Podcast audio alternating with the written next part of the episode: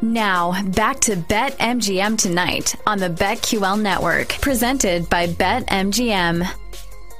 Liberty up 56-50 on the Mystics right now. Still 11 and a half point favorites, but I did see a report. It looks like Elena Delle Donne went back to the locker room for that. the That's Mystics. sad. That's Oh, not no. good. That's horrible. Yeah, she has she had an ankle injury earlier this year, missed 15 games. Trista, you want an Orioles update on your parlay? I do.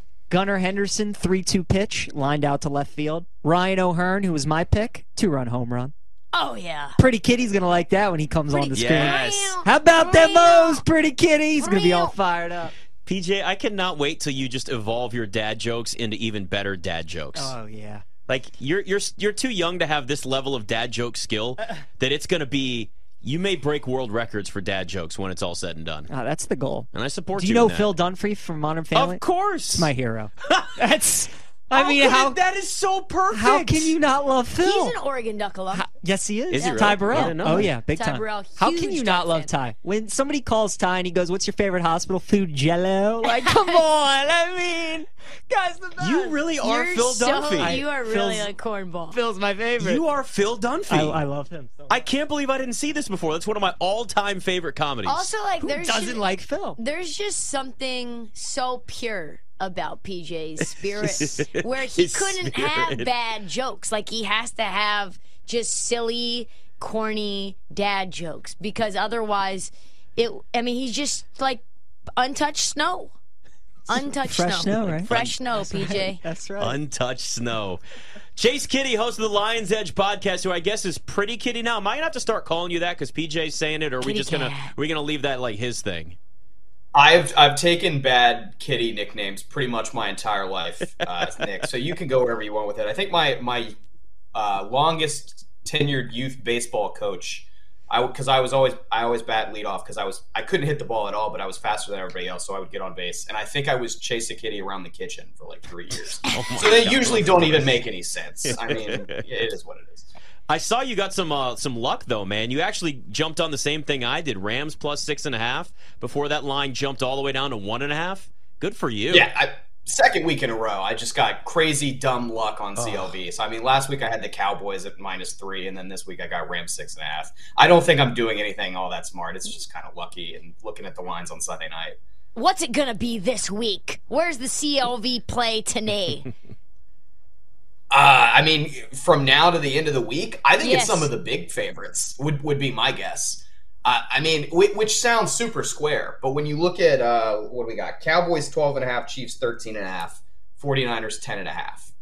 I feel like with those numbers, if this was week nine, those numbers would be bigger. But because it's week three and everybody's a little bit gun shy to do the dramatic point spreads, I think those numbers are a little bit smaller. You're telling me home or away, it doesn't matter. Arizona has a garbage home field advantage. You telling me Dallas isn't going to go there and win by 21 as you guys were talking about last Yeah. hour? Like that's absolutely an all I would be looking at. I think 12 and a half is really soft.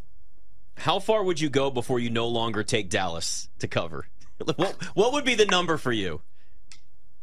28? I think I mean it depends on what kind of number you're getting. It depends on what I mean, am I getting what am I getting 7 to 1 at a 28 cuz I'd take a shot at that. Like, Yeah. I, it it depends on what kind of return you're getting.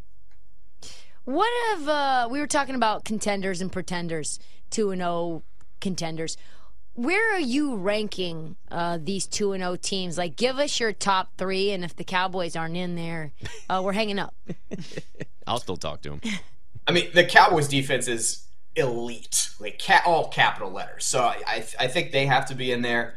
I think San Francisco, San Francisco definitely follows my model, which I've talked about ad nauseum, and it's probably annoying to listen to at this point. But you've got a rookie contract quarterback, and you've got all this money that you can spend everywhere else. They have a super smart head coach. They have an elite defense. They've got weapons all over the offense. I don't know how you don't throw San Francisco in there. Something seems off to me with both Kansas City and Buffalo. I'll throw the Bengals in there as well, although you might you might tag it all just to Burrow's calf, and maybe if he gets healthy again, they they figure it out. They've had 0 2 starts before, but these AFC teams that we expected so much from, you don't want to overreact to two weeks. They've got a long history of success over the last few years, but it, it just seems like there were missing pieces with a team like Kansas City. I think it's obvious that their their offense has become one more one dimensional as they have more and more resources invested away from the skill positions in terms of contractual obligations. With other stuff like Buffalo, I, I can't quite put my finger on it. I do think that opens up uh, a case for Miami, which was a team you guys talked about uh, really articulately last hour about. You know, you're not quite getting the best of the number at this point, but the path they have They've already got two wins banked. They were both on the road. One of them was in division. They've still got nine home games to go. I think I'm not willing to push all my chips in on Miami, but if you're making a short list, you can see the path, I think, for Miami. I'm really intrigued. The thing I'm most intrigued with with the Dolphins is an MVP vote away from Tua.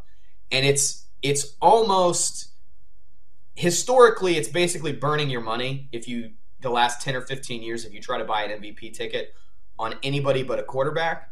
But there is a really interesting case for Tyreek Hill because of how outspoken he's been about, I want to have a 2,000 yard season, because he's this, you know, it's such a narrative award.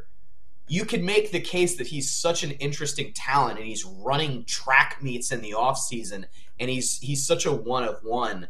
I think there could be some value there with a guy like that that I'm really intrigued by. You know, speaking of 2 0 teams, Chase, my commanders just happen to be 2 0, you know. Let's, the disrespect, the disrespect, six and a half point home dogs against the Bills. Did, did, did we not see all of the turnovers from Josh Allen week one? That defense is going to make his life. Okay, I'm, I'm not going to go that far. Look, I'm just happy that this team is 2 0 right now, but I, I still. I, you know me i rarely i rarely like to bet on my teams i took the over in this game when it was at 44 and a half but i I think this is a game now where the Bills are starting to figure it out. Josh Allen looked a lot more comfortable and maybe taking what the defense was giving him as opposed to forcing things in there. I, I do like the Bills in this game. I'm not going to bet it, but I lean Bills in Washington. I like the Bills as well, and I think I've had a really good track record on the Commanders so far uh, on this show, though it is early. Uh, I, first of all, I just I like to bet Washington on the road. I like to bet against them at home. So that's that's my standard issue like operating procedure for Washington. They're underrated on the road. They're overrated at home. So right away, I'm looking Bills here. I can get it for less than seven. Uh, I, I think when you look at who Buffalo played the first couple weeks, there's an argument that this is the least of those teams of those three teams, even though they're two and zero. So I, am not super worried about about laying six and a half with Buffalo. When you have these really high level offenses like Buffalo has when they are right, when they look good, the tails are so fat on the bell curve because they can rack up offense and cover bigger numbers for a full 60 minutes. I did see the arc for Washington covering in Denver last week. I don't think that defensive front is going to have as much success against Buffalo. I think that Josh Allen has much more success creating mobility and off script plays than washed Russell Wilson has at this point. So I, I, do think Buffalo is probably the right side to be on there. Wow. We're just we're just gonna give him the wash title every time we say his name. I'm kind of there. Russell Wilson. Yeah, I I'm agree.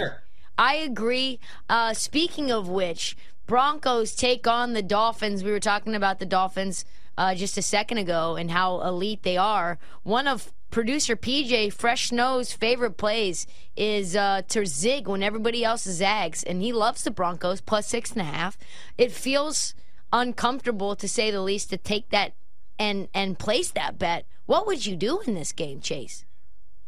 Well, let me say, PJ and I have a lot of the same contrarian instincts, so I absolutely know where he's coming from. Um, and PJ, by the way, I like the facial hair edition. As clean shaven, clean shaven PJ looks a little bit like he's still trying to decide what his major is going to be, whereas scruffy PJ looks like you know a, a I don't know like a local police sergeant who's seen some stuff. Yeah. I, it's just the difference is night and day. But I I I, I get you. where he's coming from taking the points, right? It's just it's buy low, sell high. It's it's basic economics and gambling. I do wonder though if the idea is to buy low on a team. I'm not sure we're at the low point for Denver yet. there is if if Wilson truly is washed and this is a longer term rebuild than maybe Sean Payton and Broncos fans realized. If this is not going to be right away, Denver year one, you know, competitive in the middle and top end of the AFC. I think you have to get more than six and a half points playing a team that can rack it up like Miami can. So that's what makes me nervous about the Broncos side of this is that, yeah, sure, buy low, but are we sure this is low? Because I think they have farther to fall. God, it's amazing to think all these expectations coming into this season for Denver and Oh, it's going to be different. It's going to be better with Sean Payton. I was one of them, and you know who's making me look like a fool I right now, too. Chase? I, I was, I was, I really thought this was going to be a complete turnaround. Maybe not old Russell Wilson in his prime, but a guy that looks capable. Now, we'll say this: he's really good in the first half of games. He's completing like eighty-five percent of his passes. That's all like the scripted plays, though, from Sean Payton. Once we get to like, hey, Russell Wilson's going to have to kind of go out there and improvise and do his own thing late in games, it's completely different. So they're they're just an absolute. I mean you got Sean Payton calling him out now at this point in the media, and he Knew that rightfully so happen. knew that was going to happen. He's talking about getting a wristband on him. Oh, you know what? If they're not getting the plays in fast enough, you got to do it. Chase Kiddy's the host of the Lions Edge podcast. Let's jump to college for a little bit. Much better slate in terms of just ranked games this weekend. Uh, uh, matchups that don't sit there and have no 23, 25, and 28 point spreads necessarily. What are some of your favorite plays first for this weekend in college football? So I loved Georgia Southern last week. I talked about it on the show. I think I talked about it on every show that I did. Then Georgia Southern went up there, played a really competitive half against Wisconsin, but ultimately they turned the ball over six times. They were minus six on turnovers. They had a seventh drive where they uh, turned it over on downs. They had an eighth drive where they missed a field goal. So they got eight empty possessions that didn't end with a punt, and they missed the cover by two points it it is one of the worst beats I can remember in the last few years that I've been on. And all that said, give me Georgia Southern minus six and a half on the road this week at Ball State. They're just way better. I, and maybe you get like a bounce back. We're so mad that we left all that on the table. And maybe you just get a garden variety Georgia Southern game. Either way, I just think they're way better than six and a half here. I think if they had only turned the ball over three times and they lost to Wisconsin by three instead of 21, this number is probably seven and a half or eight. I think if they went outright, which they absolutely could have, this is nine and a half or 10. So I think there's a lot of value in six and a half here in sort of a, a big time regression to the mean game. Uh, Trista, I kind of like the over in your Ducks playing Quack, quack. Colorado. Yeah, I mean Travis Hunter out of the game, right? So you know both teams are going to score. That's even more so for Oregon now. Oregon scored 43 points a game or whatever it is. Just seems like there's not going to be a lot of defense in that one. 71 and a half over, fine, whatever. Might even be square. I don't care. Going to be a lot of offense. Uh, my my my Mountaineers. One of the things I learned this past week: the Cincinnati win over Pitt was not a fluke. Pitt's really bad. Jurkovec is a really bad quarterback. I'm actually surprised North Carolina is only a seven and a half point favorite in Pittsburgh. I, I think North Carolina is is a pretty good team at this point. That's another team I kind of have to wait, wave the white flag on and admit I was wrong about. They are actually good.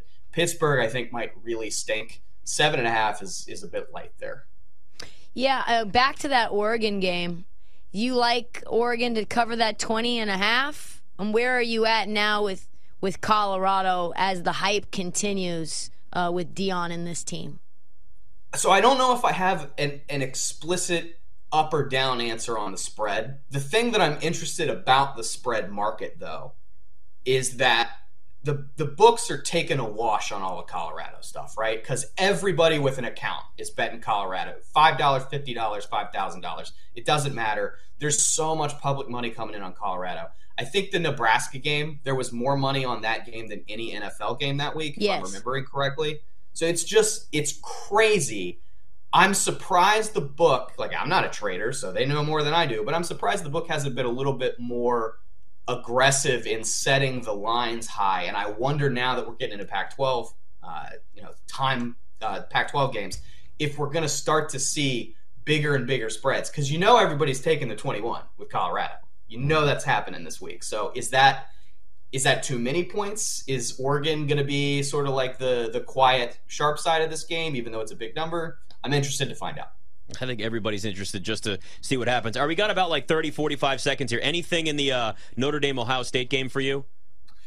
I'm hoping to talk to Ryan about this. Uh, you know, if he if he feels better enough to, to do my show this week, I I think the short answer is I like Notre Dame plus the points and outright because I've been really unimpressed by Ohio State's quarterback situation. I just think McCord hasn't been very good. But the problem is neither one of these teams have really played anybody yet, and so you kind of have to guess on which limited sample size against bad teams you trust more. And I guess right now, for me, it's Notre Dame. There you go. Chase Kiddy, Lions Edge podcast. Always good to talk to you, buddy. Thanks, guys. I know. Poor, poor Ryan. He's dealing with this, and all he wants to do is talk about Notre Dame, Ohio State this week. Maybe he'll be back tomorrow. We'll see. Hopefully, fingers crossed. I mean, yeah, because I don't think. I don't, oh, Scott's back. I, we need everybody back. I mean, we're just going down like flies right now. I don't know what this thing is, but it's gross. I know Meanwhile, it's like an ice box. It's one or the other, right? Both wild card races coming down to the wire. Who's going to be on the outside looking in postseason time? Bet MGM tonight. It's time for our hosting trifecta to take a break. We'll be right back with more on Bet MGM tonight.